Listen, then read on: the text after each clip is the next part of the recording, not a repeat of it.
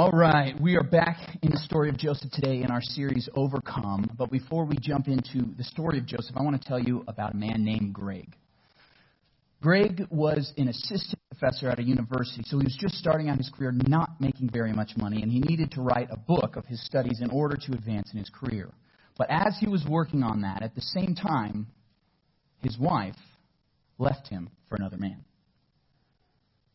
So he was struggling with the sadness that came with that, but also she took his two small children.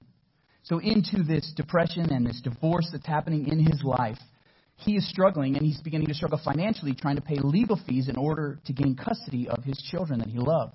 For two years, he battled in the courts, spending all the money he had to get his, his kids back. And when he finally did, he realized he was a broke single dad working a job that didn't pay enough money to provide for his family. When we hear stories about people like Greg, which is a true story, we wonder why. Why would someone like that have to deal with something so difficult, so challenging in his life? And, and, maybe some of you hear that and think, man, I can think of 10 stories that are way worse that are happening right now in my life or in the lives of people around me. And we think, why do those things happen? Why is this this period of suffering, of trial, of difficulties in our lives? Why do we have to go into the pit? You been there before? The pit? When you're going there and it just seems like things couldn't get any worse. And sometimes they do. You wonder, how do I get out of this? It feels like I can't get out. I'm just stuck here in this pit. And we wonder why. Why is this happening? Why me? Everything was going right. Everything was good in my life. And, and why is this happening? I'm a good person. And we wonder, why is this happening? And that question, why, haunts us. And today I cannot give you the answer to your particular why.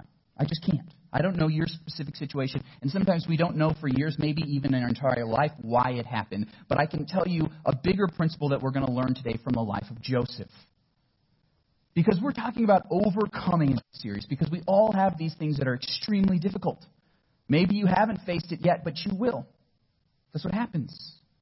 And we go through these times and we're wondering, why is this happening to me? Why the depression? Why the divorce? Why the struggle? Why the hardship? Why the financial difficulties? I'm in debt. I'm struggling. How do I get through this? How do I overcome? In this whole series, we're going to look at that through the life of Joseph. And last week we were introduced to him, but today we're going to talk about the why of it. Why does any of this happen to begin with? Because if we don't have that grasp in our mind, if we don't understand it up here, then having the principles of how we get through isn't going to help. We have to understand in our minds so that when we learn some of the principles through this series about how we continue to overcome, the skills we need to develop, that we're going to be able to put them into practice because we understand a little bit more about the broader picture of why these things happen. So if you have a Bible, go ahead and open it with me to Genesis chapter 37. Genesis chapter 37. We're going to start in verse 12 in this this sermon today, and we're going to go through the end of the chapter. And, and like I say, with these big chapters, when we cover, I'm not going to read every single verse, but every verse, every word is important, so read it on your own. And we're going to jump again into the life of Joseph as we see Joseph in the pit, literally. Joseph in the pit. So, if you weren't here last week, Joseph is one of the patriarchs of Israel, the nation of Israel. God chose Abraham, first patriarch and the forefather, maybe that's another word that is easier for you. And then his son Isaac, and then Jacob, and then Jacob had twelve sons, of whom of whom Joseph was the eleventh of these twelve sons. But Joseph was the most beloved of his father Jacob. Jacob loved him so much that he treated him with a lot of favoritism, and all his other eleven brothers saw that, and hated him for that. Joseph would uh, it says, give a bad report on his brothers, which was probably a very negative thing, maybe even slandering them, gossiping about them, saying something very negative about his other brothers, so they begin to hate him. And then his father, in a show of favoritism, gave him this beautiful, ornate robe that was like a royal robe, what princes and princesses wore. And he would strut around in that robe, and his brothers got even more hatred in their hearts to this brother who was basically taking their father's favoritism and maybe would take the inheritance away from them. So then, when Joseph had these two dreams, the first one of his sheaf as they're going out and cutting wheat, his sheaf standing tall, and all the sheaves of his brothers coming around and bowing down to him. And then the second dream was the sun, the moon, the stars, 11 stars, his 11 brothers, all coming and bowing down to him. Even his father, who loved him more than the other brothers, rebuked him, Jacob said, What are you talking about? Uh, am I and your mother going to bow down with your brothers to you? But Joseph told him these dreams and made his brothers hate him even more. So that's where we pick up the story. His brothers hate him, they're jealous of him. And they're just brooding on that. It says they couldn't even speak a good word about their brother. Nothing good came out of their mouth about him. Instead, they would mock him, as we'll see in this story. It comes into that time that Joseph now is 17 years old, and his father, Jacob, tells Joseph, Okay, I want you to go out into the fields where your brothers are watching the flocks, the sheep, the goats. And they're out in the fields so that they can eat grass, so that they can pasture. And I want you to go to them to come back and bring another report to me. I don't know what his father was thinking. Maybe his father was oblivious to the hatred and jealousy of his other brothers. But Joseph, being daddy's favorite, says, Okay, I'll do it. He obliges him, and he goes out to a place called Shechem. And I have this map here because sometimes we read these names and we're like, where the heck is this? As you can see, this is modern day Israel that I have these lines uh, drawn. You can see that white line in Jordan to the east. And in the valley of Hebron was where Jacob and his family lived. But up near Shechem was where the brothers were watching the flocks. So Joseph then heads from Hebron all the way up to Shechem. But when he gets there, where there's supposed to be these brothers of his, they're not there. The fields are empty. He's scouring all over the countryside. And this journey probably was about 50 miles, would have taken about five days back then to travel that distance. So this is a long way to travel. He travels all the way there, and they're not there he runs into somebody there who was in the area of Shechem, and he asks this man, Well, hey, have you seen my brothers? Have you seen them out there? And he says, Oh, I know where they are. They're in Dothan. So then you see this next city of Dothan is just a region where maybe there was better grazing. So he travels another 15 miles north to Dothan, which would have taken another day's journey. So now six days Joseph has been traveling to find his brothers. And guess what he's wearing? Yeah, his ornate, fancy royal robe. His fancy robe, and the, the word ornate in there is probably mean long sleeve because when you're working, you needed short sleeves. Uh, it, it wouldn't make sense to have long sleeves that would get in the way. And he has this ornate robe that for six days of traveling out into the fields he's wearing. And we know that because as he's coming up, his brothers recognize him. In the distance, they see him in his fancy royal robe. Can you just imagine what they would think? thought we're here to work. We're all working. We've been out here for days, weeks, months. And you're coming in this royal robe, and they see him in the distance, and their hatred grows even stronger for their brother. And this is where we pick up the story in verse 17.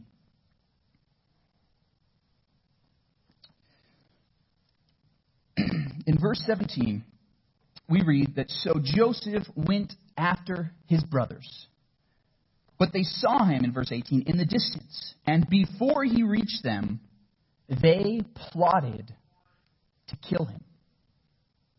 Here comes that dreamer, they said to each other. Come now, let's kill him and throw him into one of these cisterns and say that a ferocious animal devoured him. Then we'll see what comes of his dreams. If He thinks we're going to bow down to him. his dreams are not going to be coming true. They plot to murder their own brother. They plot to murder their own brother, to throw him in a cistern. Now, these cisterns are all over the countryside in this area of Dothan, even to this day. There's a lot of limestone in the area, and the water starts to slowly form these um, pits in the ground. And in that day, they didn't have a great way to store water, so they would use these natural limestone pits to catch water. A lot of these pits would be almost down to 20 feet deep.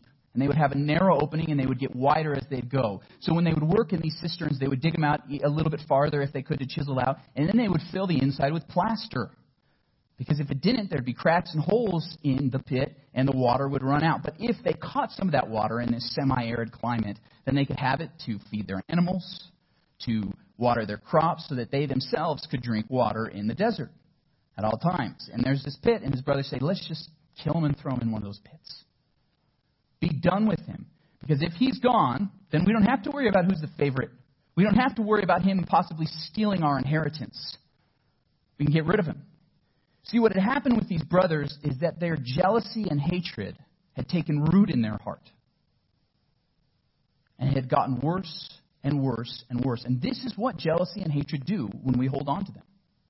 And this is kind of taking us aside from our big idea that we're going to look at today about the pit. But I want you to know this about jealousy, about hatred. When you hold on to it, it's going to make it worse because jealousy left unchecked, left unopposed, devours. Here, that's the thing. I, I want you guys to see this. This is a little bonus point for you today, what we can glean from these brothers. That this jealousy and hatred that's been in their heart, if you leave it in there and let it grow and grow and grow, and you don't oppose it, it will either devour you or it will devour someone else. Because now these brothers are willing to kill their own flesh and blood. They're willing to kill their own flesh and blood. And when Joseph does come close enough, Reuben, the oldest brother, he maybe is the only one that has even a little bit of wisdom, although maybe it's possible that he's just trying to win back his father's pleasure because he had already had uh, his father hate him because he slept with his stepmom. Okay, his dad was angry at him, so maybe he's trying to win back favor from his father. And he says, Hey, hey, let's not kill him. Let's not kill him. Let's just throw him in the pit. Because he was kind of thinking, maybe later I'll bring him back, and then my father will appreciate me. I'm the only good son then, right? So Reuben makes sure they don't kill him, but they throw him in this pit, plotting to kill him, right? They throw him in this pit, their own brother. Their own brother. Because jealousy left unopposed devours. It either devours you from the inside out or it's going to ruin someone else's life. You guys ever felt hatred towards someone or jealousy towards someone? Yeah, we have, right? You know, it, it begins in our heart, and we just say, yeah, I mean, why did they get that? Maybe it's because of the situation you're going through in your life, and you see someone else.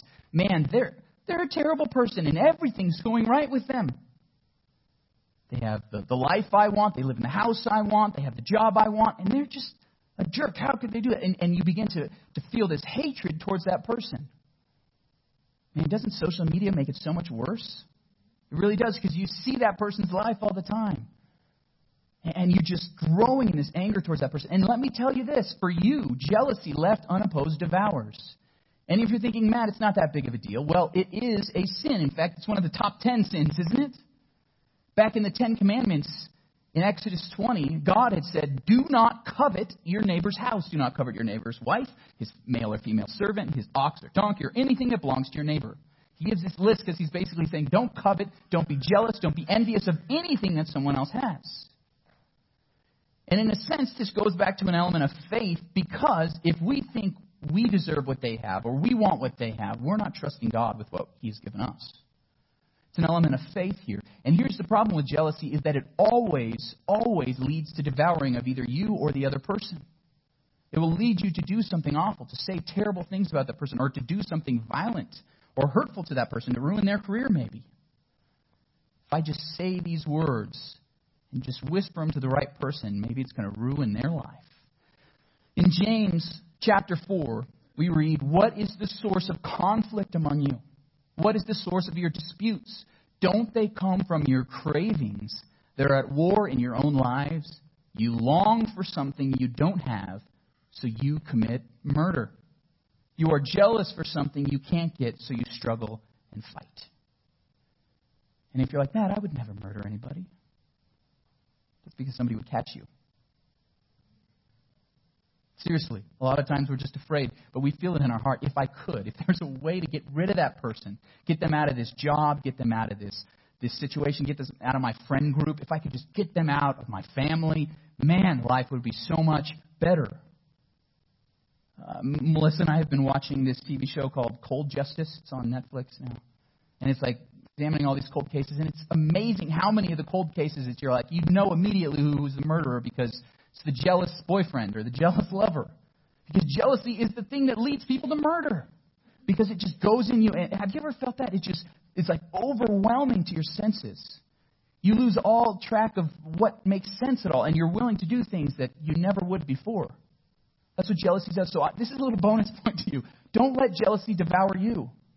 Fight it. It's one of the top 10 sins that God lists. If, if you were going to give top 10 sins, would you think jealousy was one of them? Well, God did, because He knows that it devours us. So I want to challenge you if you're feeling that jealousy or hatred towards another person, You need to repent of it.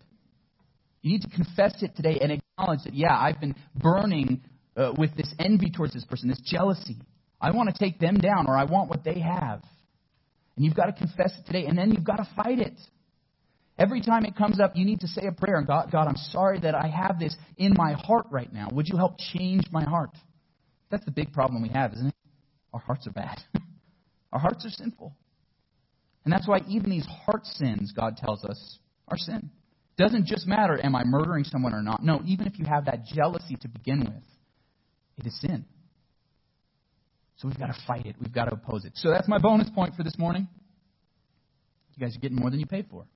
That's what I'm talking about. So let's get back to our story because Joseph was left in the pit. And this is what's crazy about it. They threw Joseph in the pit. And then it says his brothers sat down to eat a meal. That's jealousy, that hatred does. The longer it's in there, your heart gets hardened. So he's in this pit, 20 feet deep in this cistern. And we're not told very many details about what's going on. But I could just imagine Joseph in there. Here's some pictures from this region in Dothan. So you can see this pit, and you can look down on, in, into it. And this has been years, so it hasn't been plastered around the sides for a while. But I just want you to think about this pit. I want you to maybe close your eyes for a minute and think about what it would be like to be in that pit. Close your eyes for just a second. In this pit. So we're not told the details, but I can just imagine that Joseph at first is calling out to his brothers Hey guys, you can't do this. I'm your brother. Dad's going to find out. Dad's going to find out. You, you can't do this to me. Hey, hey, guys, come on. And he starts to plead with them. Hey, I, will I'll never do that again. I'm, I'm, I'm sorry for anything. I, I might have hurt your feelings, guys. I'm sorry. And then maybe he realized that they couldn't hear him or that they had just shut off their ears to his cries. And then he probably would have tried to get himself out of that pit. But because of the plaster walls, there would have been no handholds, no footholds. And maybe he scampered up a few times and scraped up his arms, his hands. I can just imagine that he's bloody, sitting there finally when he realizes he can't get out at the bottom of this pit. And then I can imagine him starting to cry. That's what I do. 17 year old in this pit. Can you feel his sobs? How sad he must have felt right there. What is happening to my life? You can open your eyes. It'd be pretty awful, right? I can't even imagine he's there. We're, not told how long, but it was probably hours. And it was at lunchtime at noon, so the sun was probably overhead, going straight into this pit. It's not dark yet, but it's hot. And before they threw him in, they stripped him of his robe, it says. So he's there naked, at the bottom of this pit, crying. Now, that's a pit, isn't it? Literally. For Joseph, he was in a literal pit. Some of us will never be in a pit like that. But we are in these pits in our lives sometimes, these low points. And for Joseph, I'm calling it the pit but that pit was just the start of the trials and suffering and difficulties that Joseph would experience. It was just the start. Things would probably get worse for him. They would get worse for years, decades to come. And for us in our lives, we have a pit too. We have those moments when we're like, what can I do? We're crying. We don't know how we can move forward. We're stuck there in the pit. And why does it happen? Why are we here down at the bottom of this pit? Things did get worse for Joseph. Things did get much worse. Because in the distance, a caravan came over the horizon. And Reuben, the one brother who was there to protect his youngest brother, his second youngest brother, is somehow gone. He had maybe stepped away for a little while. We're not told why. But the other brothers see the caravan coming in the distance and they think, why are we going to just kill our brother?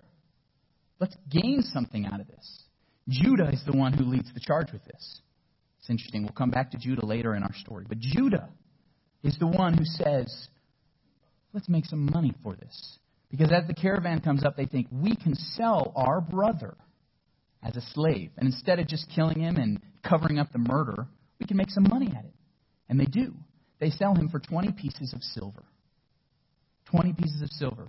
Not a ton of money to split between the, the brothers there, but they make something. They sell them to these Midianite traders that are coming through, and we're going to have the map come up again. They would have been coming from the northeast, which is modern day Syria. And they're coming through Dothan, and they buy Joseph now as a slave, and they take him all the way 500 miles to the southwest into Egypt. 500 miles was a long distance. If it took five days to go 50 miles, talking 10 times that, right? This is a long journey that Joseph is going away from his family, and now he is enslaved. And it says at the very end of our chapter, in verse 36, meanwhile, the Midianites sold Joseph in Egypt to Potiphar, one of Pharaoh's officials, the captain of the guard. So Joseph's pit wasn't just that literal pit. Now he is literally in slavery. Literally in slavery. Someone else owns him, a foreigner, in a land that he did not know, speaking a language he could not speak. And that's where we're going to pick up our story next week Joseph in Potiphar's house. See, this was just the beginning of Joseph's trials. But for him, it was a pit. It was a pit, and we wonder, well, why would that happen to Joseph?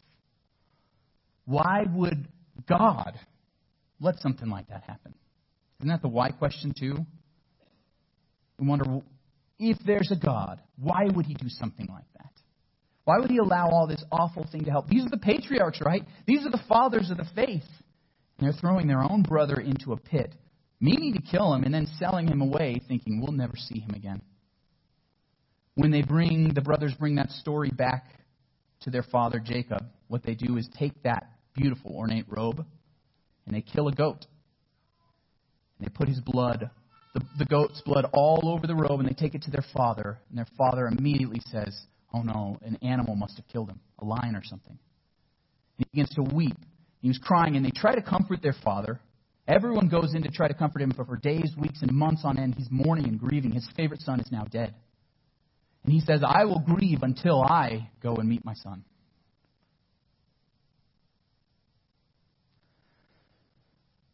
It's tragic, really, what happened to Joseph and a family. This is another little uh, bonus point. What's really interesting do you know what Jacob did to get his inheritance? from his father? He deceived him by killing a goat and stealing his brother's robe. Now he has his own son taken away from him as they kill a goat and steal a brother's robe. And when you see something like that, this, this, that's irony, right? That's as ironic as you can get of a situation. The deceiver, Jacob, of his father, is now deceived by his own sons in the same manner. And when you see something like that, you think, that's too crazy. If you were going to write a fiction story, you wouldn't put that in there, right? It's too crazy to believe. But it happened. It's history. And what I, why I point that detail out is because you know that in all of these things that are happening, someone is behind the scenes making these things happen. Think about it. It just so happens that Joseph, when he goes to Shechem, doesn't find his brother, just a man happens to be there who knows exactly where his brothers are. It just so happens that when he gets thrown into his pit and his brothers are plotting how to kill him, it just so happens that this Midianite caravan comes by and they're willing to buy a slave. Just so happens. Is it coincidence? See, in all of these situations, it's not a coincidence. It's what we call providence. God is behind these situations. And I point that out because sometimes in our lives, when these terrible things are happening, how could this happen? How could this be so awful? Even in the worst times, even when we're in the pit, we need to know that God is at work. And we need to know the why of it. I want you guys to write this down. This is so important. Before God takes you to the top, he puts you in a pit. I got out of bed for that, man. Before God takes you to the top, he puts you in a pit. This is what we're going to see with the life of Joseph. Joseph does be brought into Egypt where he's going to do incredible things to save that nation and the nations of the world and his own family. He will do great things. He will be brought up to be second in command to Pharaoh. It will turn out that his dreams come true, that his brothers and his father bow down before him. But before he could do any of those things that God had called him to, to that place at the top, he had to go into the pit. And I say this because when, when you're in the pit, you feel like, this is awful, this is terrible, how could this happen to me? But God is at work. He is. He's working in this situation to guide it, to deliberately allow some difficult things to happen to us for a reason. For a reason. And when I say to the top that God has a purpose for our lives, He has something important for us to do and important to become. Not that you're going to be rich, you're not going to be second in command Pharaoh maybe in your life. But God has something that He wants for us. But before we can actually get there, we're going to have to go through the trial. We're going to have to go through the valley before we can make it to the pit, to the peak. You're going to have to go into the pit before you can make it to the top.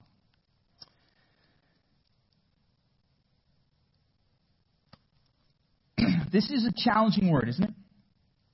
And we wonder, we're still like, well, God, why are you doing that? Why are you working in a situation like this? But that's what God does. And that's what God does to train someone, to make someone become the person they're meant to be. There's this quote from Kahlil Gibran, the author, and he once said that out of suffering have emerged the strongest souls. The most massive characters are seared with scars. God is working now in Joseph's life. We're going to see over the next several weeks how this suffering, how these challenges build him up into the person he needed to be. But it's the same for our lives. We want to get to the top too quickly, too easily. But if you do, you won't have the character you need for those situations. You won't know how to handle it. So that's why God brings us down into the pit first. I told you at the beginning of my message about that story about that guy named Greg, right? Greg, who had his um, wife leave him for another man and had to fight and use all his money to get his kids back. Finally, he did, and then he was this broke, single father trying to raise his kids. How was he supposed to handle that? How was he supposed to write the book he needed to to advance in his career so he could make enough money to take care of his family? He was desperate. But his church surrounded Greg. They started helping him with meals, with whatever they could. And then his parents sold their house, moved to where he was, thousands of miles away, so that they could help raise those kids. People came around him to support him and encourage him. And he was able to finish his book, to sell it. And within two years, he had an even better job.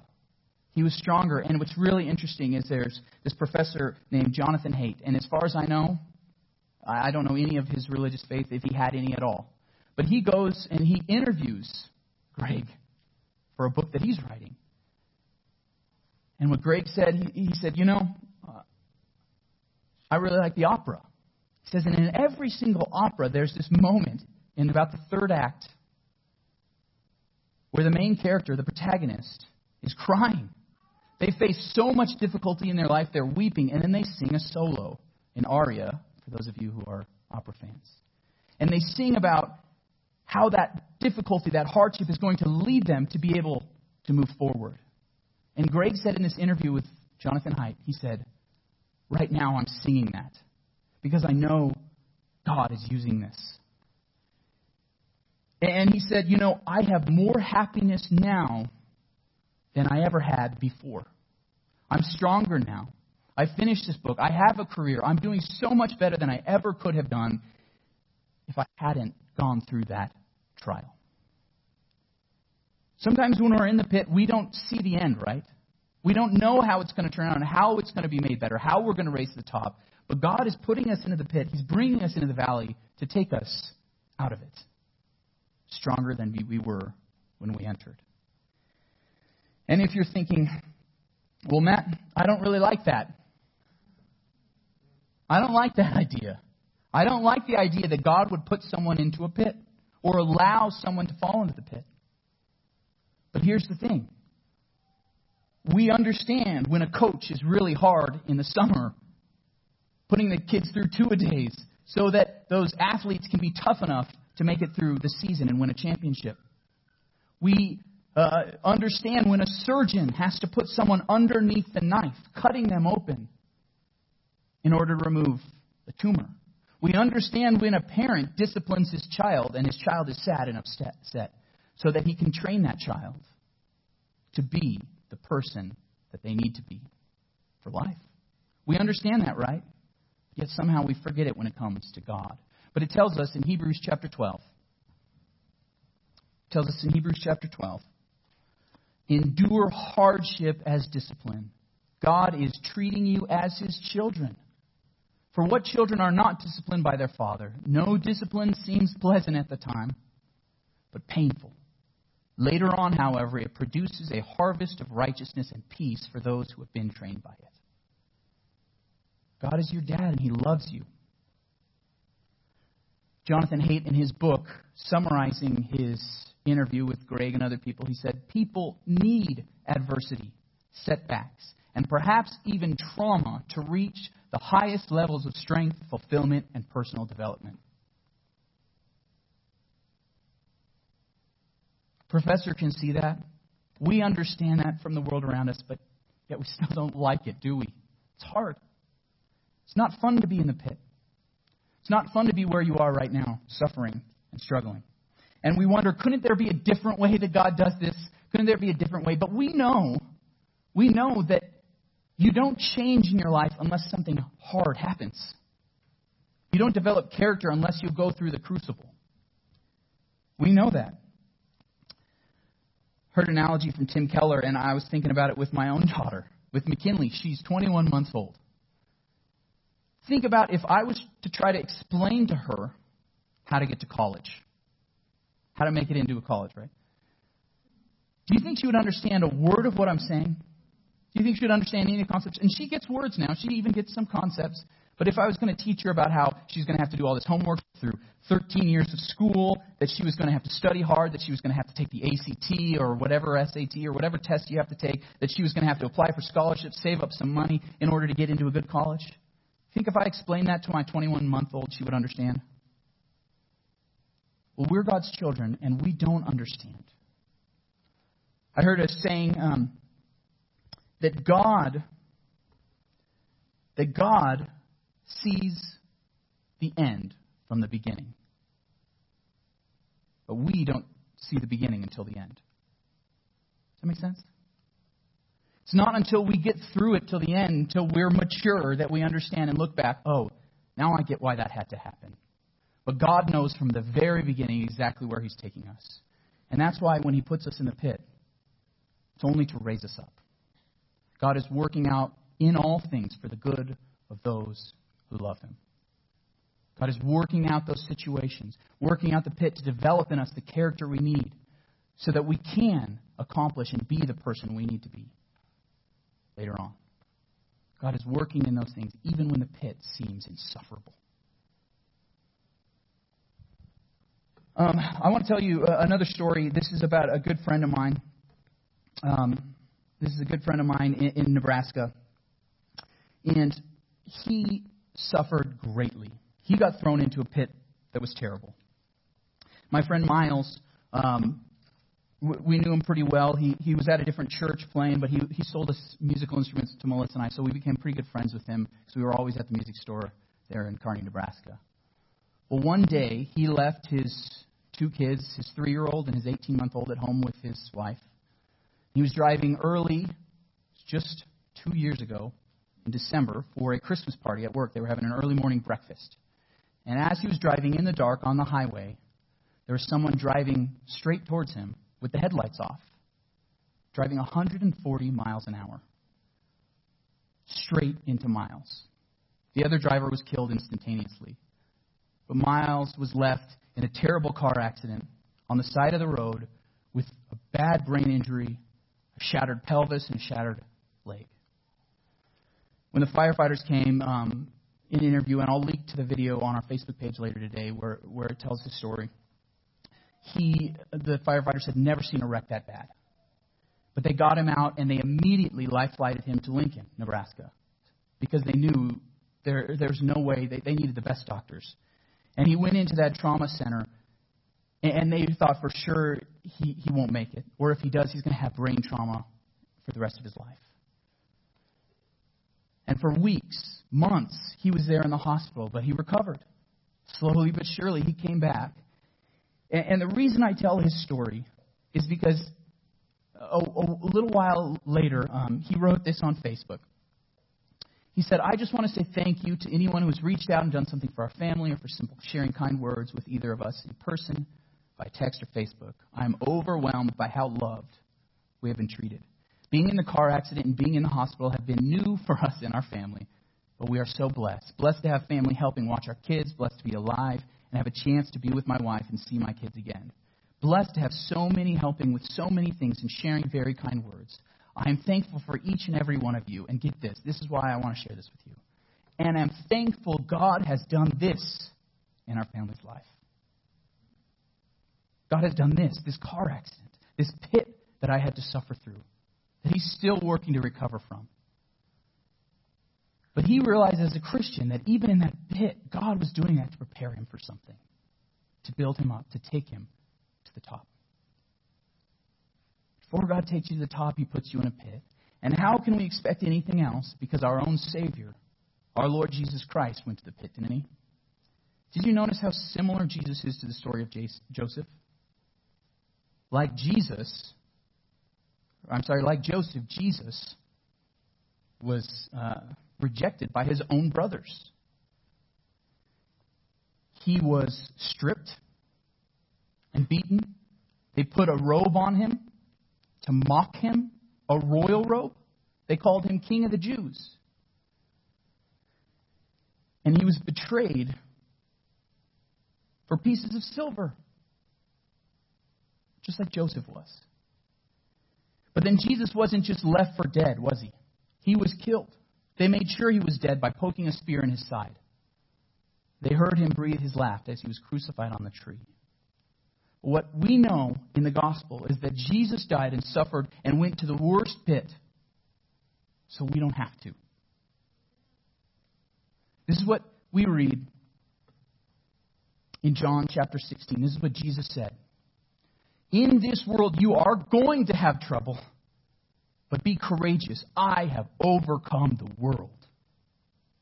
Because Jesus then rose from the dead, proving that he has power even over the deepest pits of our life to give our life meaning and purpose so that we can make it through. So if you're here and you're struggling right now, you're like, Matt, I'm in the pit. How do I get out? You need to realize that God is doing something in your life, something important. And it hurts. It's not pleasant. It's painful. But before God can take you to the top, He's going to put you in that pit. And it's for a reason. Let's pray. Lord God, we don't understand always why the particular of our situation, why this way, why couldn't you have done something a little bit different? But God, you are our Father. You know. You have a reason. You have a purpose. And that through faith in your Son, Jesus Christ, you will make all things right. That you will work out all things for our good.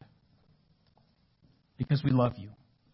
So, Lord God, I pray that you would fill our hearts with the courage to continue moving on that you would lift us up even right now in our spirits, knowing in our minds, knowing in our hearts that you have a good plan while we're in the pit for those who are here. And I pray especially for those who are suffering this morning, that they would put their faith in you, that they might have a hope that you will lift them up. Lord God, for all of us, help us know that you are working in our trials and our suffering, whether we're in them now or we have been and we're coming out or we're going into our future. Lord God, show us that you are good, that you are working it all out for our good. I pray this in Jesus' name.